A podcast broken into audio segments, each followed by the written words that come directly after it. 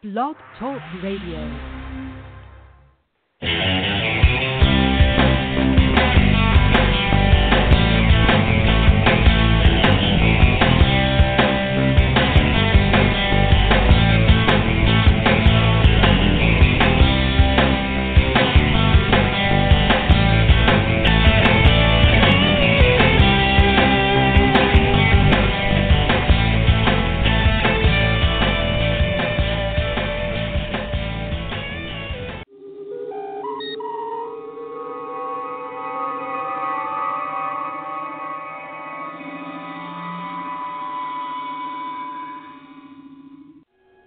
Quarters. Security Condition 3. GQ, Security 3, sir. General Quarters 3, Intruder Alert. GQ 3, Intruder Alert.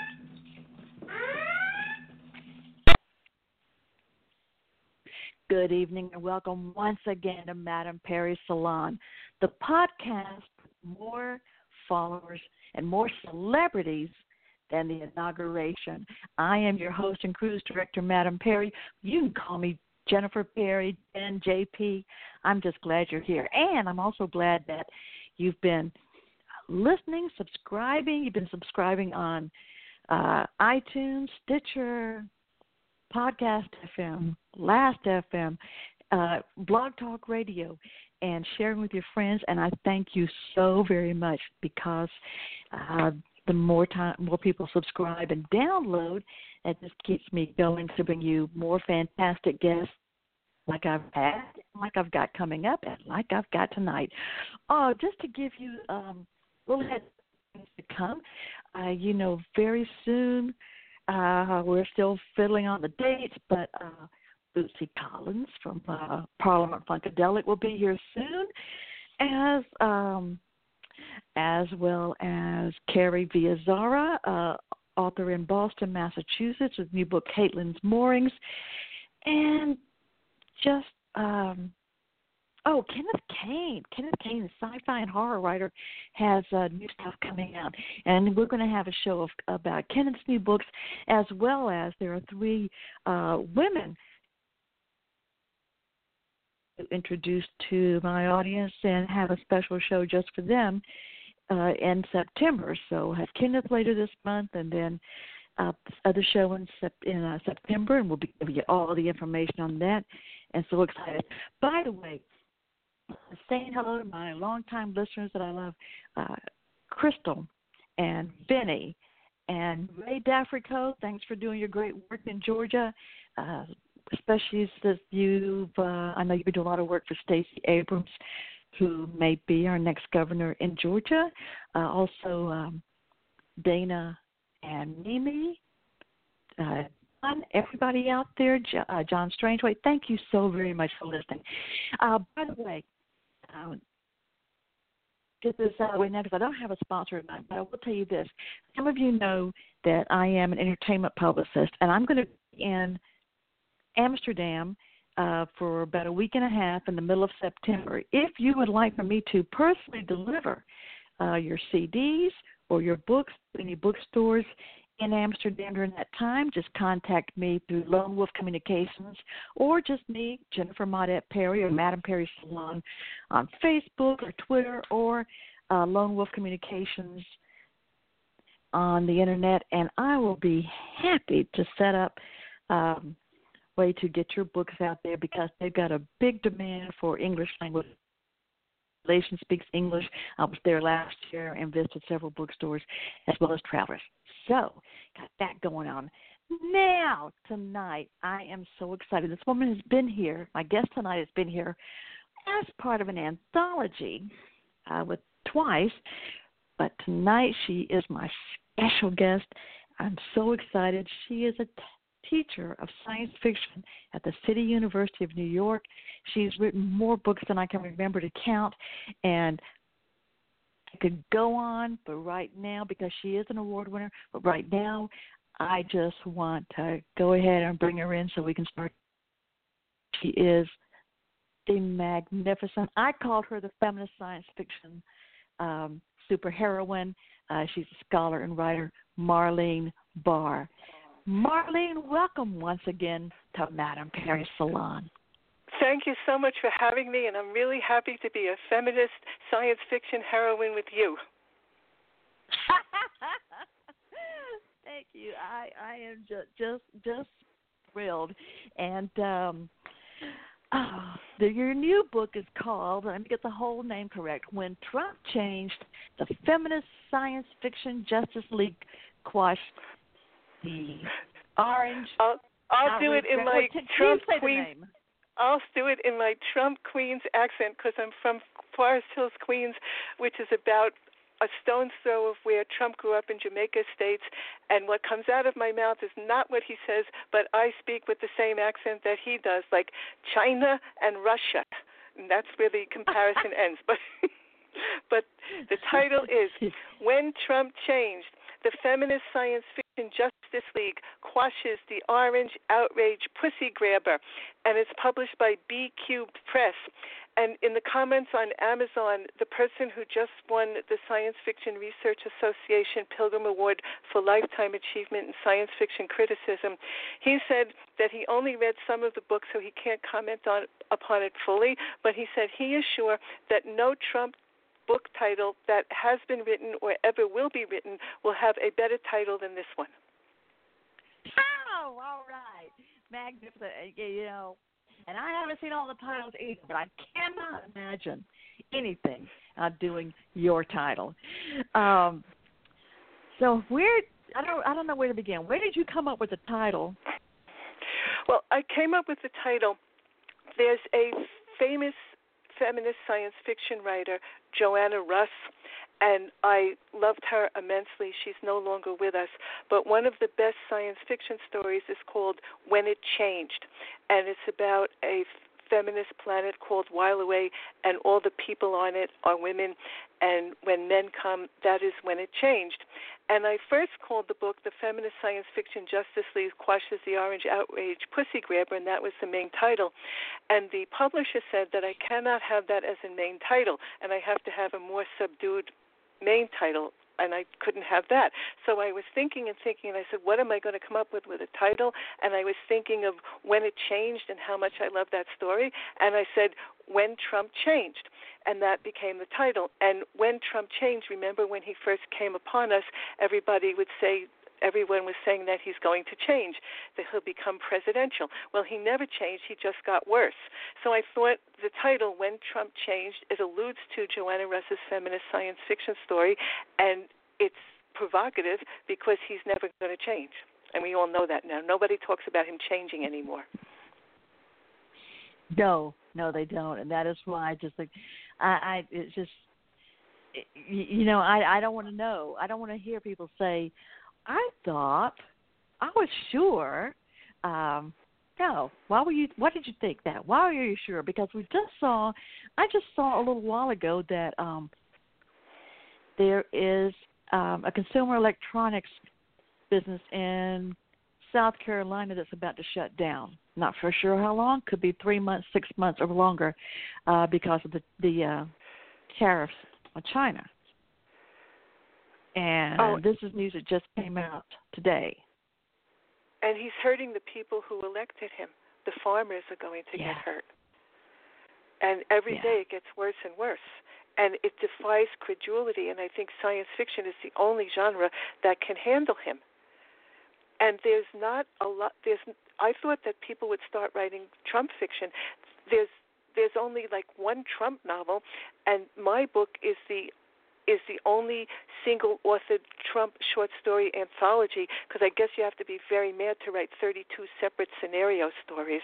And BCubed Press, my publisher, they're the nexus of of, of Trump uh, of anti-Trump fiction, and with my scholar hat, I coined the term Trump punk to describe this science fiction about Trump. that, is, that is brilliant. Uh, so I wrote a scholarly. and, I'm one like I have two hats. I'm a scholar, um, and I guess I'm a fiction writer. And scholars are not humorous, but I, I, uh, one evening I'm writing a Trump punk scholarly article, which is in a scholarly online journal called Deletion, and I'm going, what is this? Because scholars characterize things. And I said, okay, Trump punk. And then the next day, I get up and I write Trump punk, and I guess like a medical doctor can diagnose themselves, so as a scholar doctor, I can diagnose what I'm writing. It's Trump punk. Trump punk. Uh, yeah, that's how how perfect. How yeah, it works. And another thing, I was watching a video of yours uh, where you were talking about you're talking about I guess linguistics was the gist of it, and about how the uh, speech of um, as you were saying, you know, you said you can talk in the same uh, accent or talk or speech pattern that Trump's is because you've grown up so uh, where you live is so close to where you grew up, but you said your his was not the and, and please correct me and forgive me if I get this wrong that even though it's the same type, it's not the masculine, it's the feminine, that he speaks more like the real housewives of New York. Yes, I wrote that uh, probably in 2016 because I love the Real Housewives of New York and I've seen some of them around New York. I've I've talked to Ramona and I've talked to the Countess and they have drama and they're fighting with each other. And when Trump fights with like Rosie O'Donnell and celebrities, he's acting in a feminized way, like like the real reality show, The Real Housewives of New York. He's not acting like a male leader, and the the person who uh, invented the Real Housewives of, of New York, Andy Cohen, he subsequently said that he thinks that Trump sounds like the Real Housewives of New York, but I said it before he did. and so, and then when you when you say that, oh my gosh, yeah. And do you think is there's does there seem to be just a wee bit more than just a speech, but that, or is it because? And, and I don't want to denigrate my own sex, but it seems that he's got that kind of a, a, a I don't know, a spoiled behavior about him. Yes, like no professional person acts the way he does. Like I one of the courses I teach, I teach freshman English, and of course I care about words. And when he first used the word pussy, I nearly lost it. And I went into class and I and I talked about it and I said I said pussy in freshman English. And I teach all kinds of New York kids and, and these are sophisticated kids. And when I said pussy, they nearly they nearly croaked. They said, Our teacher is saying pussy. They couldn't get over it. And the President of the United States, you know, they couldn't stand that their freshman English um, teacher is saying pussy because it, it seemed unbelievable. But the President of the United States says that he grabs pussy? Who talks this way? when it like we're used to it now but when he but i was appalled at that word and that's why it got in my title who would use this word in a who would, who uses that? Excuse me, I'm screaming, but I just can't oh, get no, over no, no, it. Please, I, you know this, honey. You've been here before. This is where you, this this is a safe place, or you say whatever you want here in Madame Perry Salon. Um, okay. Yeah, and even even if even if giving it giving a little leeway here, it was supposed to have been a private conversation, which it can't be a private conversation if you know you've already been on the air. Even so, in private, I mean, even in private, there are some things that you just don't like.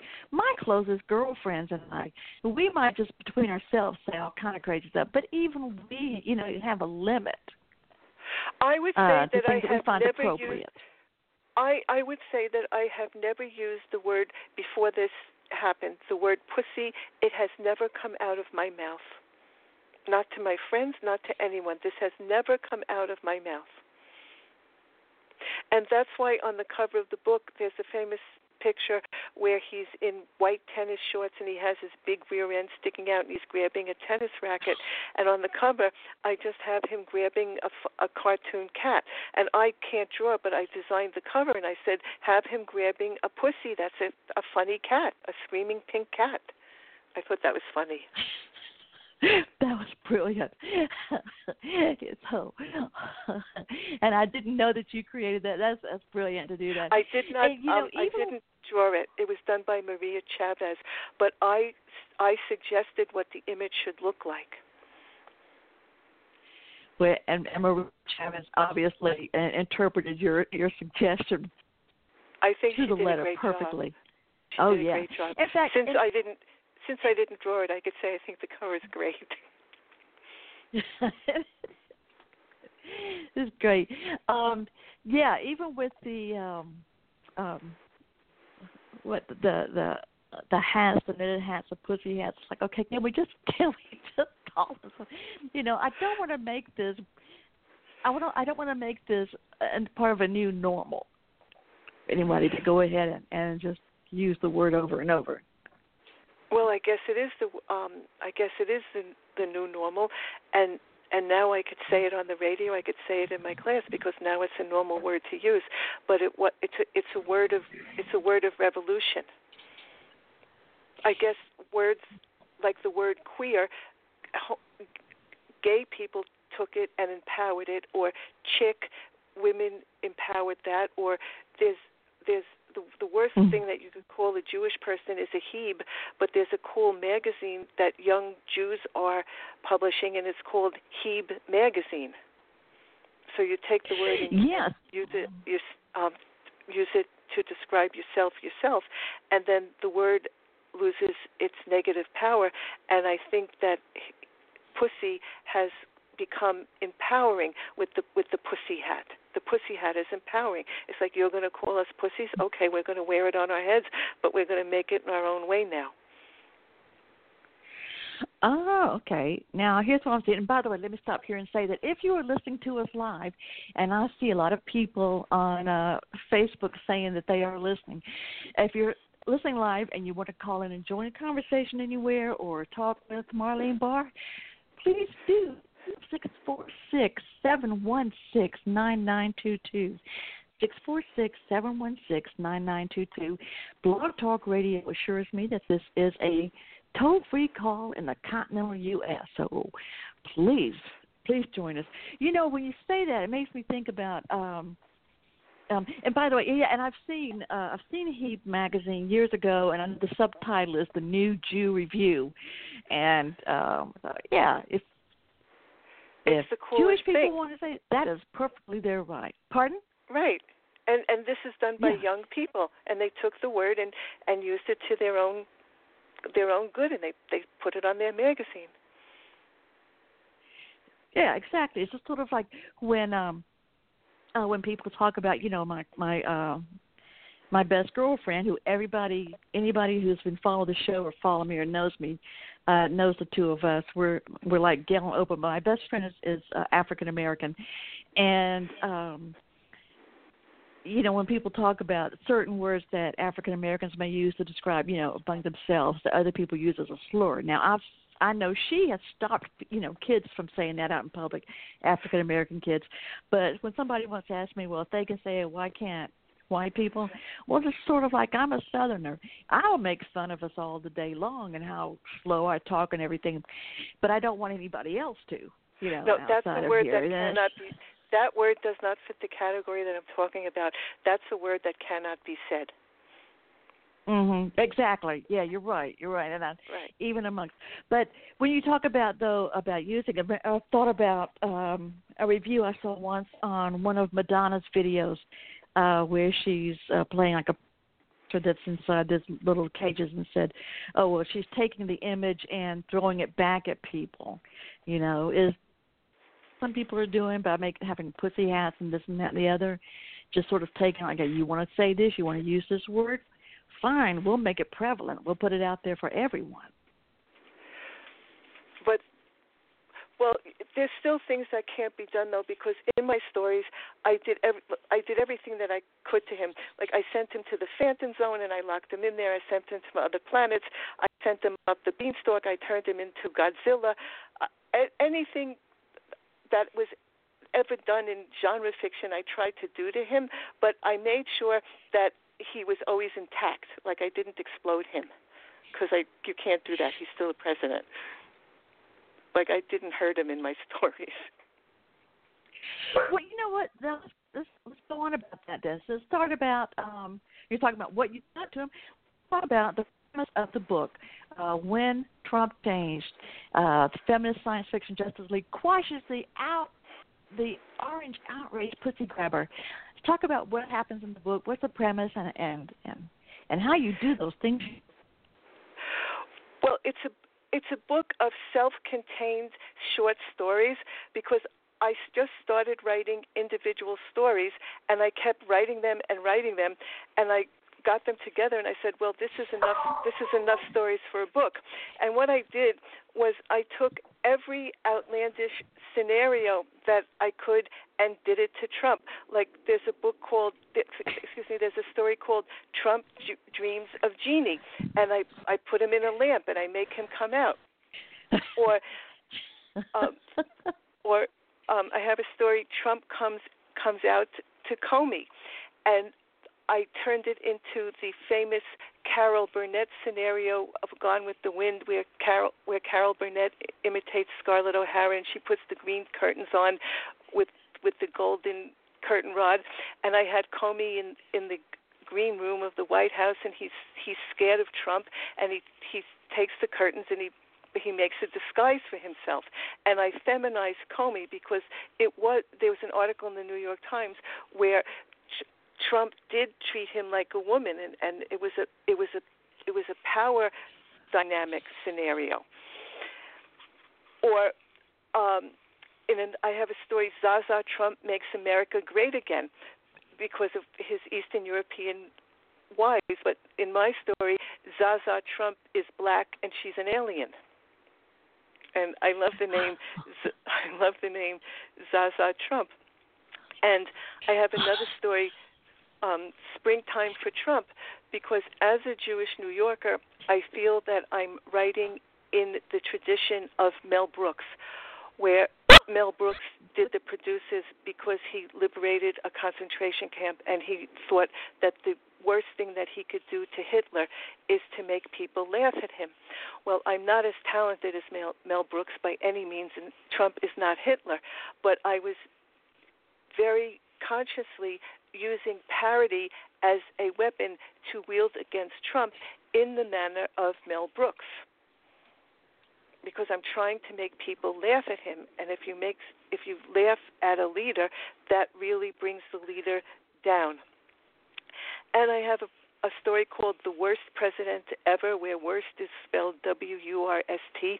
And I guess that comes from my two years as a Fulbrighter in Germany. And, I, um, and it, it came out W U um, W U R S T, or Trump's Poseidon Adventure, where I recast Ivanka as a mermaid and she tries to convince her father Poseidon that because of climate change, Mar-a-Lago is going to sink and Trump should do something, but that doesn't happen.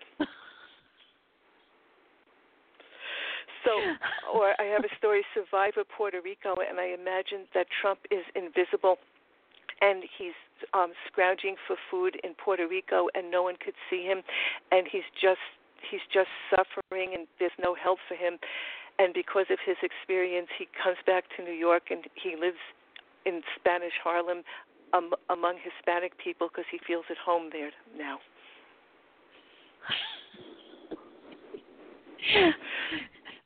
I, I think I think Mel Brooks would be very very happy to have a copy of of this book. I'm I'm just delighted.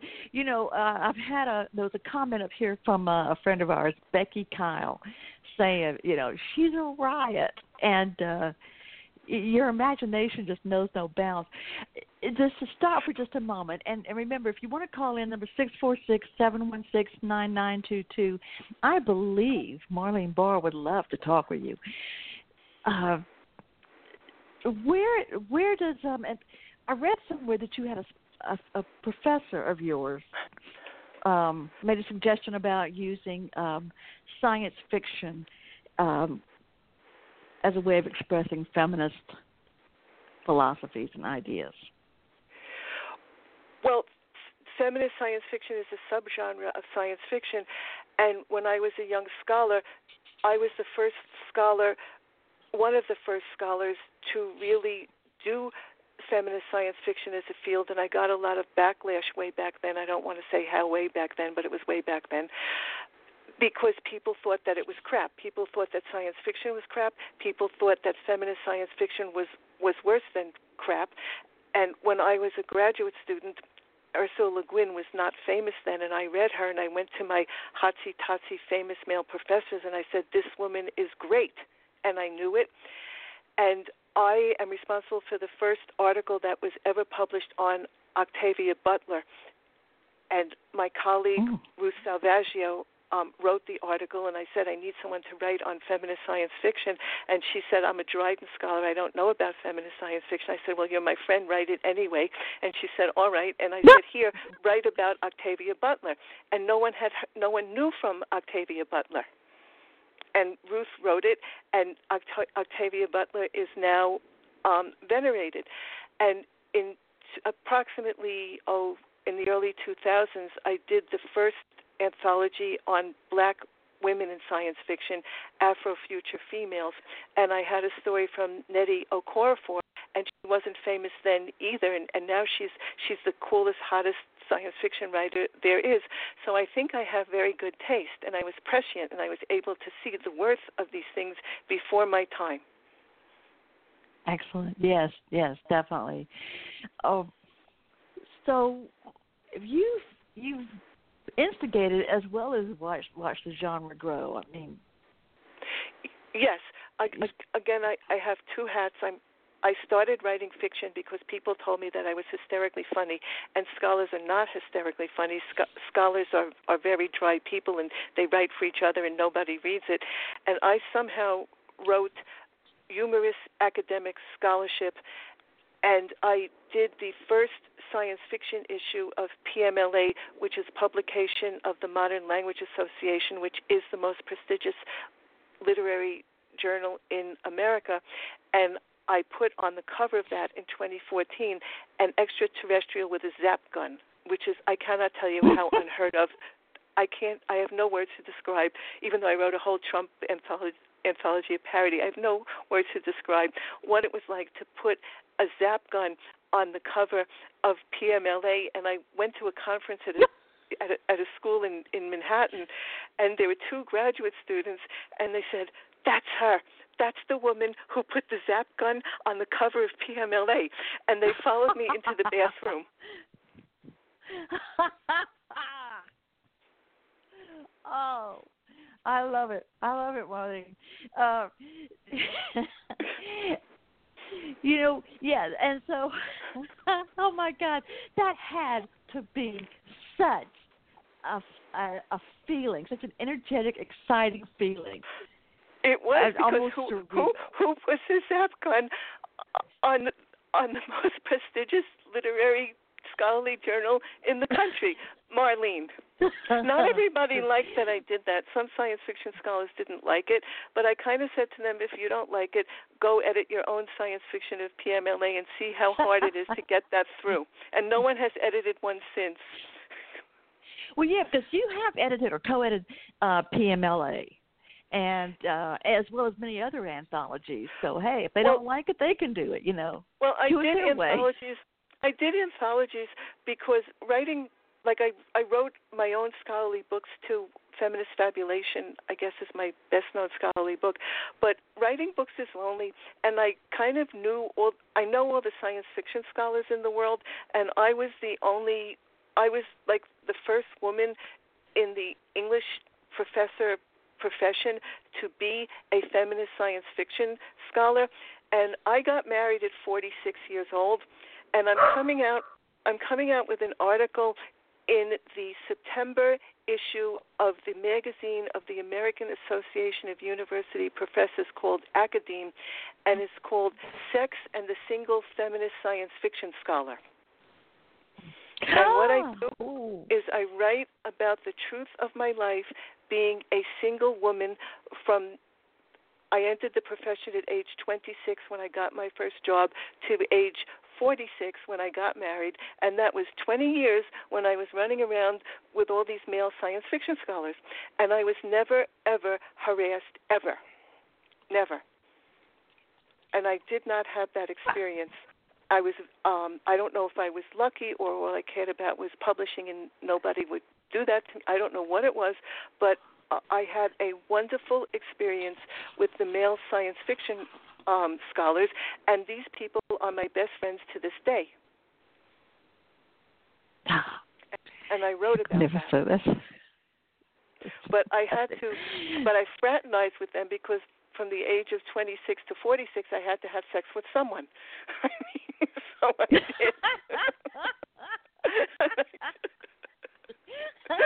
so,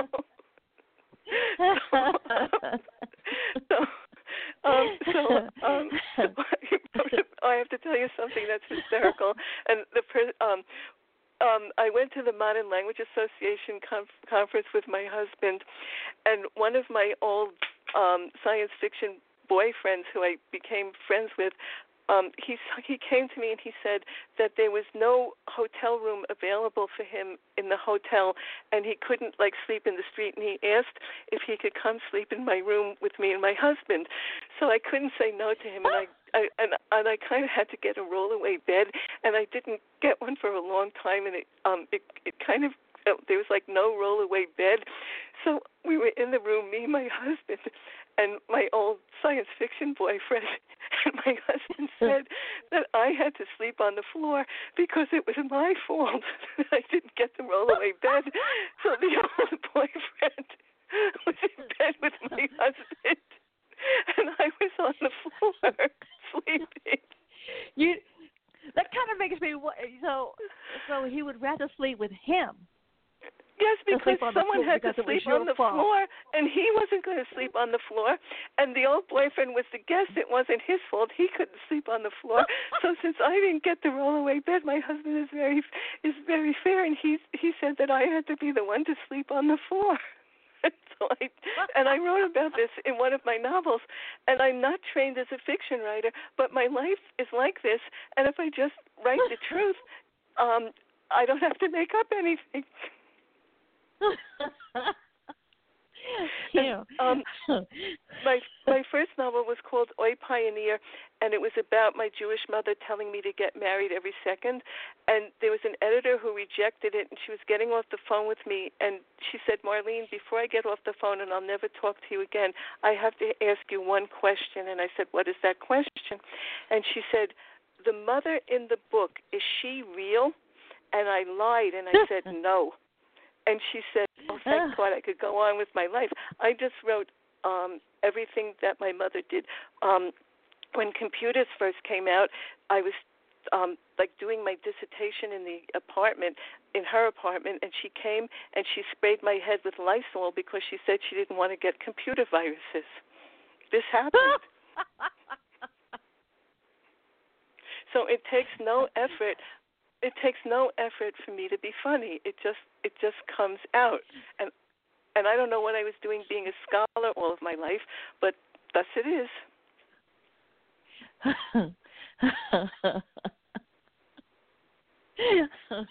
okay. You know, I'm I'm planning to come to New York soon. I certainly hope I can see you in real life up there. oh, I would love I would love to meet you. I I would love to meet Uh, you. me too. I, I want to go. Actually, I want to go see uh, Renee Taylor in my life on a diet. So I love Renee. Taylor. Oh, I love the nanny. That was my life. That's what I come from. I'm from from Queens. Have you seen, have you seen that play?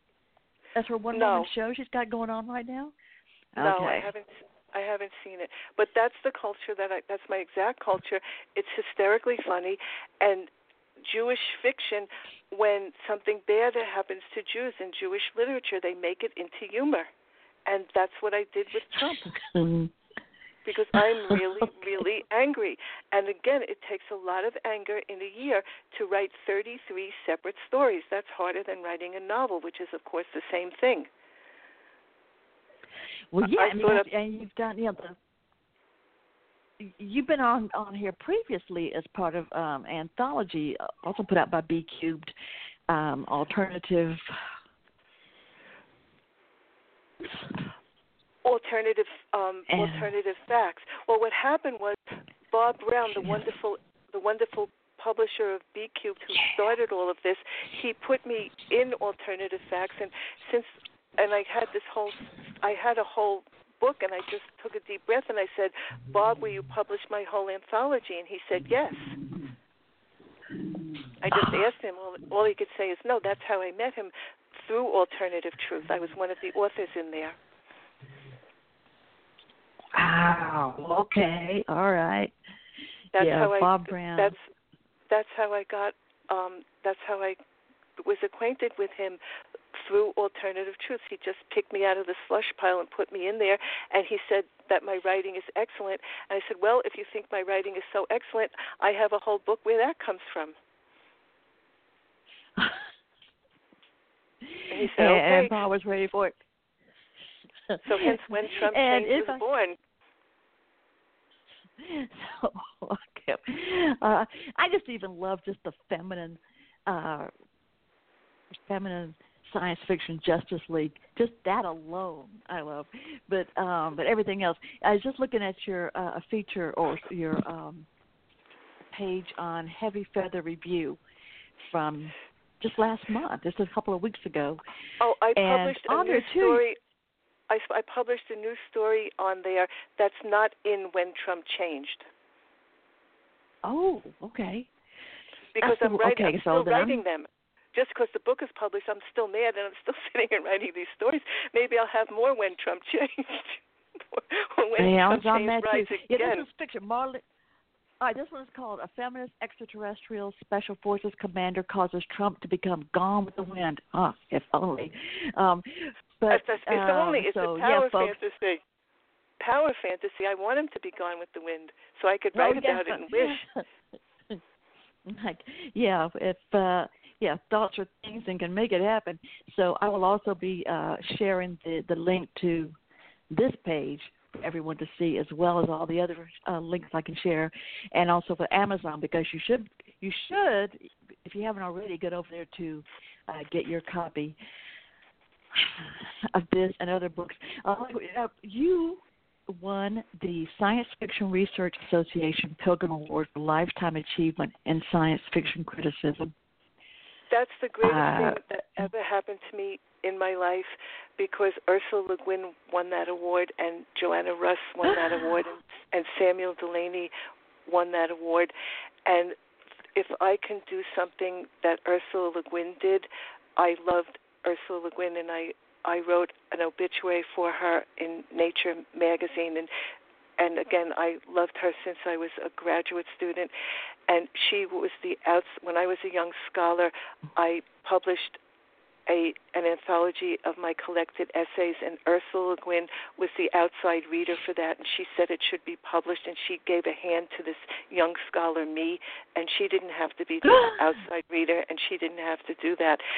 And I think like with the Academy Award not everybody can be Laurence Olivier and like there are better Academy Award winners and and lesser ones like like again not everybody is is Laurence Olivier, and not everybody could be Ursula Le Guin, and I am I am like on I don't know how to s- I am on a lesser much lesser level than that, but that my name could be on the list with hers, that that like no matter what happens to me in my life, I know that I did that.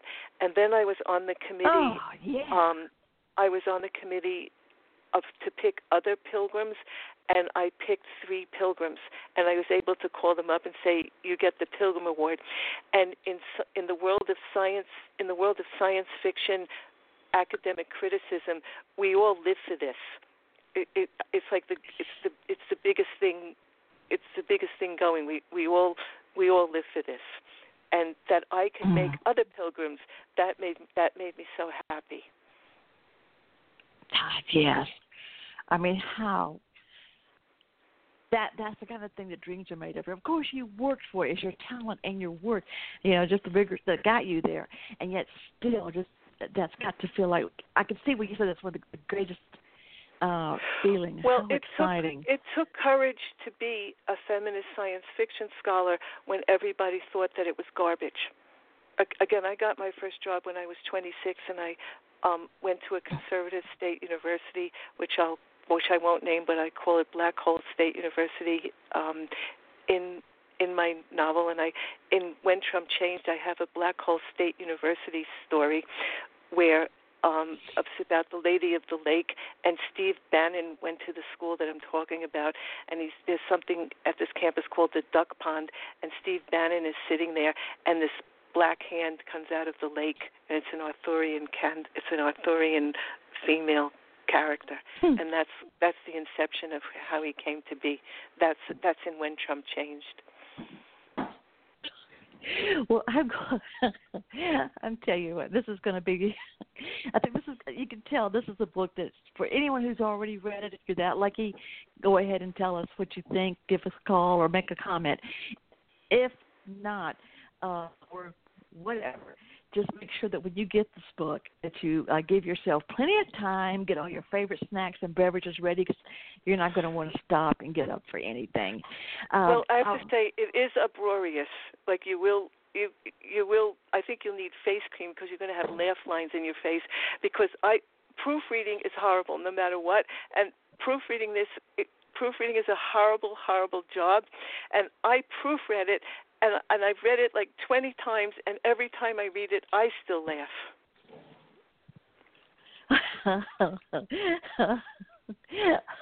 okay, there's a testimony right there.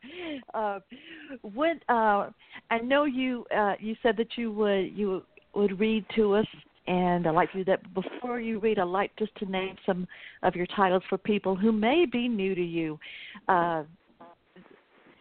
You're the author of Alien to Femininity, Speculative Fiction and Feminist Theory, Lost in Space, Probing Feminist Science Fiction and Beyond, Feminist Fabulation, po- which is space, postmodern fiction, and Genre Fission, a new discourse practice for cultural studies. Um, uh, Oi, uh, novels Oi Pioneer and Oi Feminist Planets, a fake memoir, and of course, when Trump changed feminist science fiction Justice League quashes the orange outrage pussy grabber, which is the first single authored Trump short story collection. So, are, are, are you ready to read to us? I'm ready to read to you, and I'm going to read a very short story, and it shows how these stories come from my own experience, and it's called Two Trump Hens. Two Trump heads are better than one, and I'm not going to explain it because it has to speak for itself. So here it here it comes. Professor Sandra Lear could not ignore the persistent pain in her molar, and thus it came to pass that she found herself sitting in an oral surgeon's chair preparing to have her tooth extracted. Do you want me to put growth material in your gum which will facilitate implant insertion? Asked Dr. Doogie Horowitz. Sandra, who was scared as hell that she was about to be decapitated, nodded her head affirmatively. When she returned for her post operative checkup, she asked for details about what had been inserted in her mouth. Bone, Horowitz said. What kind of bone? Bone from a cadaver. What if the cadaver wasn't Jewish? I might have potentially goyish bone cells reproducing in my jaw. Sandra went home and fell asleep. Upon awakening, she felt a weird sensation on her shoulder. She looked into a mirror and saw a second head attached to her body. The head was not a normal head. It had a small, pursed mouth, steely eyes framed by white makeup, and a very strange orange comb over. She gasped oh. in horror as she recognized the features. Although she had become inured to the ubiquitous presence of the head on television, having Trump's head attached to her body right next to her own head was the limit. Sandra immediately phoned the dental surgeon. I have an emergency. The cells in my teeth grew into Trump's head, not a new jawbone. Oops, said Horowitz. The cells I used came from Trump's deceased parents, who were buried locally in New Hyde Park. Instead of simply generating new jawbone cells, these cells grew into a completely formed Trump head. Will I gain weight? Trump is not thin, and he eats, I can barely say it, fried taco shells. And if he has access to my hands, does that mean that he can grab my pussy? The Trump head has no control over your body. How do I get my normal Trump headless body back? I need some time to research this question.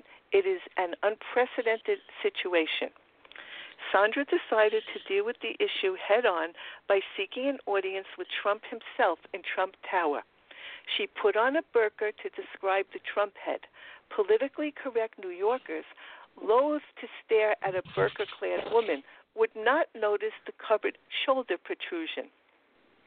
Sandra entered Trump Tower and asked to speak to Trump. Fearing that a woman wearing a burqa had to be a terrorist, Secret Service agents swarmed around Sandra and frantically frisked her in search of a gun or a bomb. Instead, they closely encountered Trump's head. It caused confusion. I'm not a terrorist, Sandra insisted. I obviously have a huge problem. Huge, they all agreed while looking at the head. Trump has a swelled head. Maybe he has a suggestion. The agents escorted Sandra to Trump's apartment. He became enraged when he saw his head attached to her shoulder. Get me a guillotine, screamed Trump. Two Trump heads are absolutely not better than one, sir. Presidents are not allowed to behead people, said a Secret Service agent. Trump began to tweet Dr. Sandra Leah doesn't know how to use my head. Not. Then he continued to shout, I'll use the nuclear codes to explode the hell out of the impostor Trump head. Sir, implored the agent, it is not advisable to deploy nuclear weapons simply because the second Trump head hurts your ego. Can't we blame the Mexicans? I will initiate a travel ban to protect, prevent any other Trump head from entering the country. In response, Trump's alternative head harmlessly exploded. Dr. Horowitz closed the hole in Sandra's shoulder. She recovered completely. The end.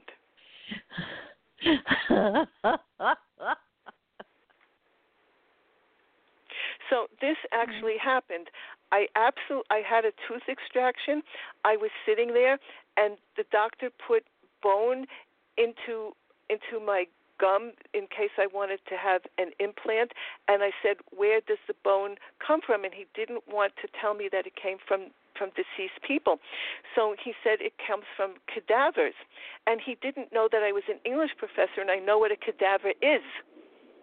And then I started using my imagination and I know since I'm local to Trump, I know things like Trump's parents are buried in New Hyde Park, Long Island, which is where my best friend lives. And I said to myself, oh my God, what if the the bone from the cadavers came from Trump's parents? And I got really scared, and I made up the story that it really did, and that I had a Trump head on my shoulder, and that's it. Just came from my imagination.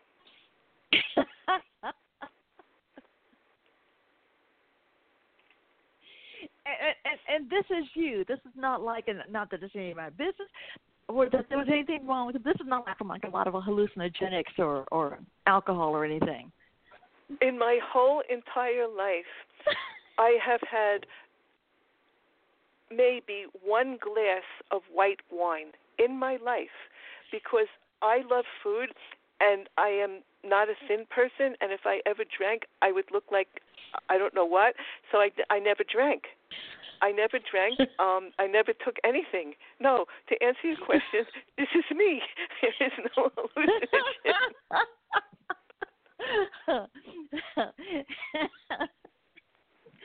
and I'll say this to you because, I mean, listen, I haven't smoked weed since 1974. I was just a baby, and uh, or and as far as alcohol, let's see, my uh, my my uh, Belgian friend Connie, who I don't know if she's listening, but she invited me on a week girls' weekend to Daytona Beach, and when she, I didn't when I didn't um, engage in the hourly, you know, cocktail of the hour, and all she goes, "What's the matter with you?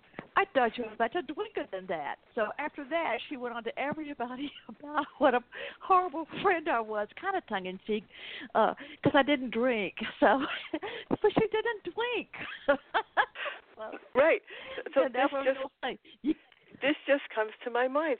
Because the cadaver would be local, Trump's parents are local, and I just had this scenario. What if I had Trump's parents' cells in my head, and there was a Trump head, and and then what are the implications of that, and how do I get rid of the head? I go to Trump Tower and I ask Trump, and what would he say? and I just come up with these things, and and it's not. I don't know where this comes from, but it's not hard for me. I just write it and proofread it.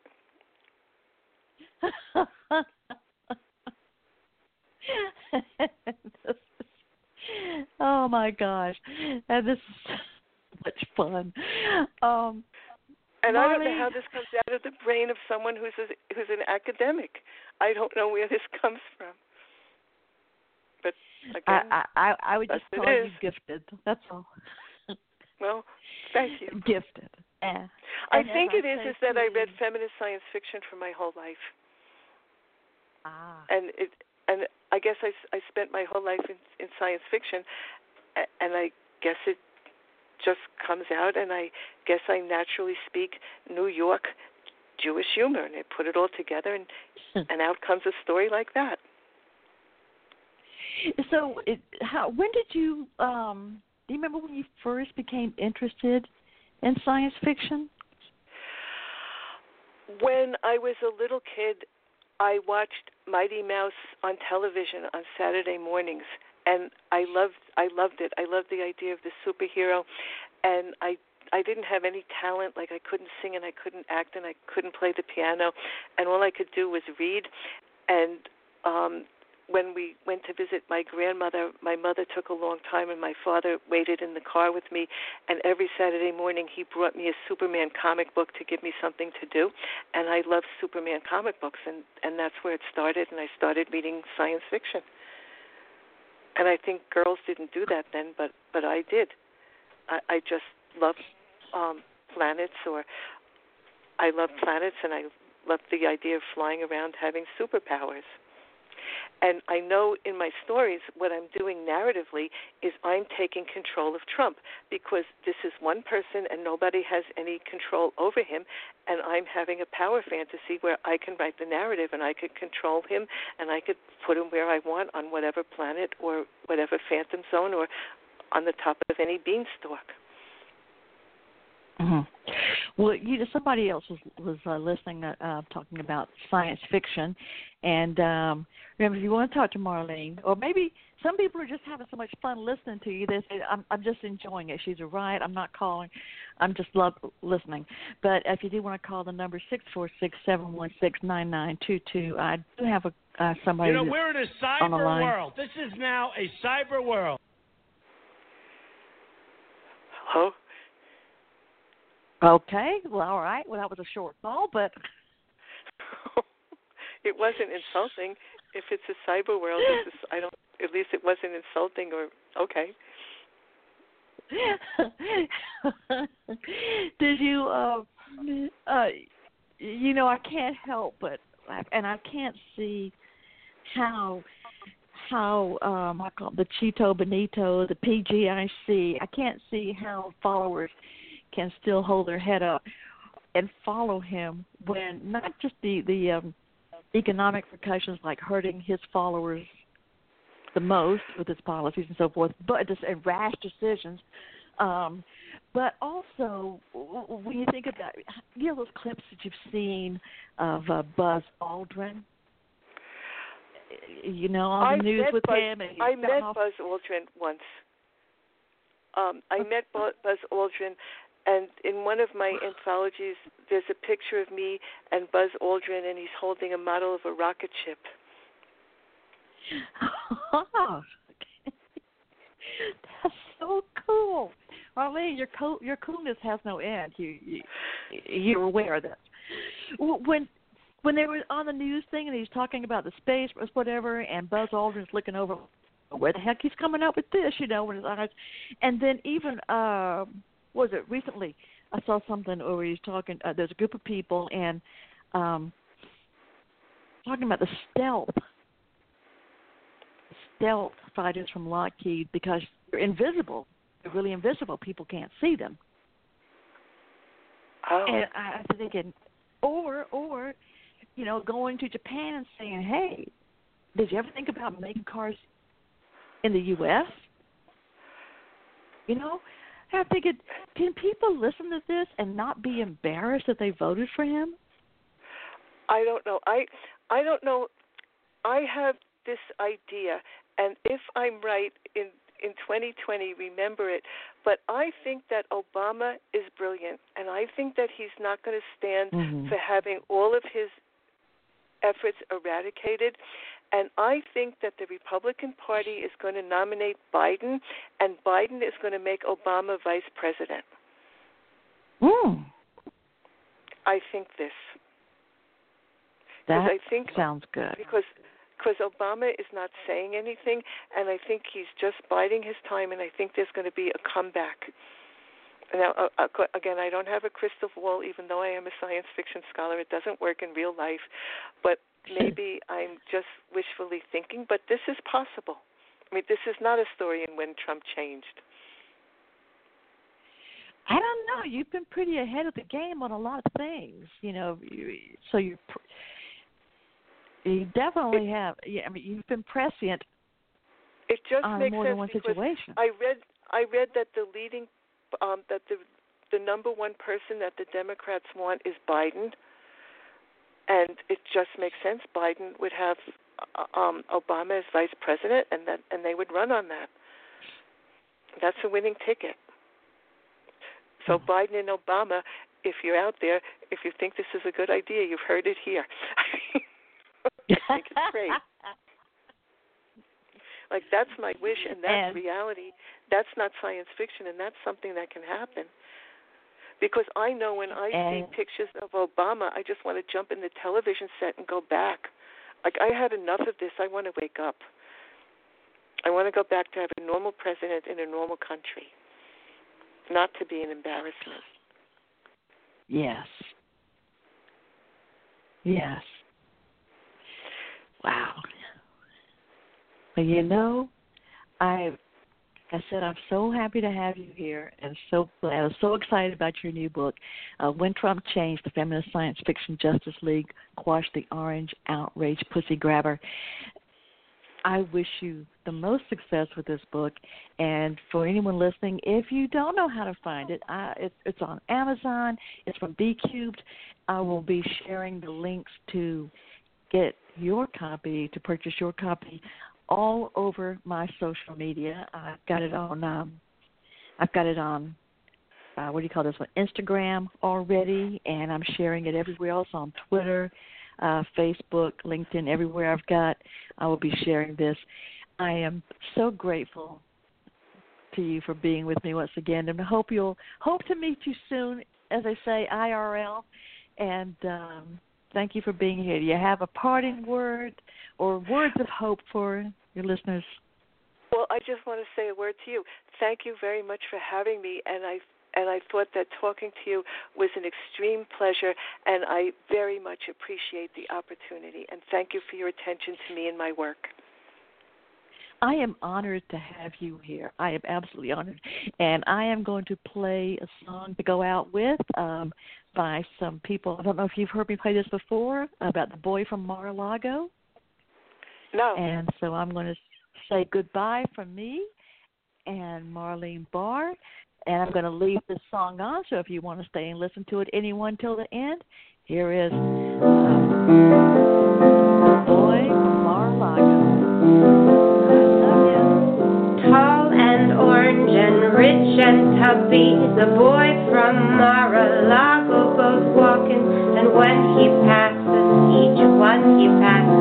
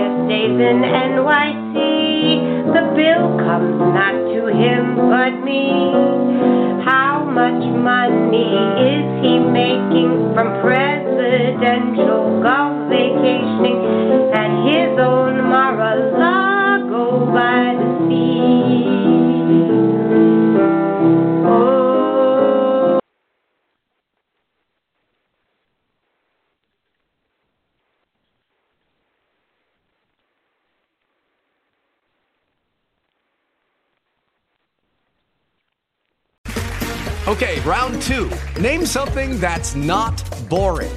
A laundry? Ooh, a book club. Computer solitaire, huh? Ah, sorry, we were looking for Chumba Casino. That's right. ChumbaCasino.com has over 100 casino style games. Join today and play for free for your chance to redeem some serious prizes.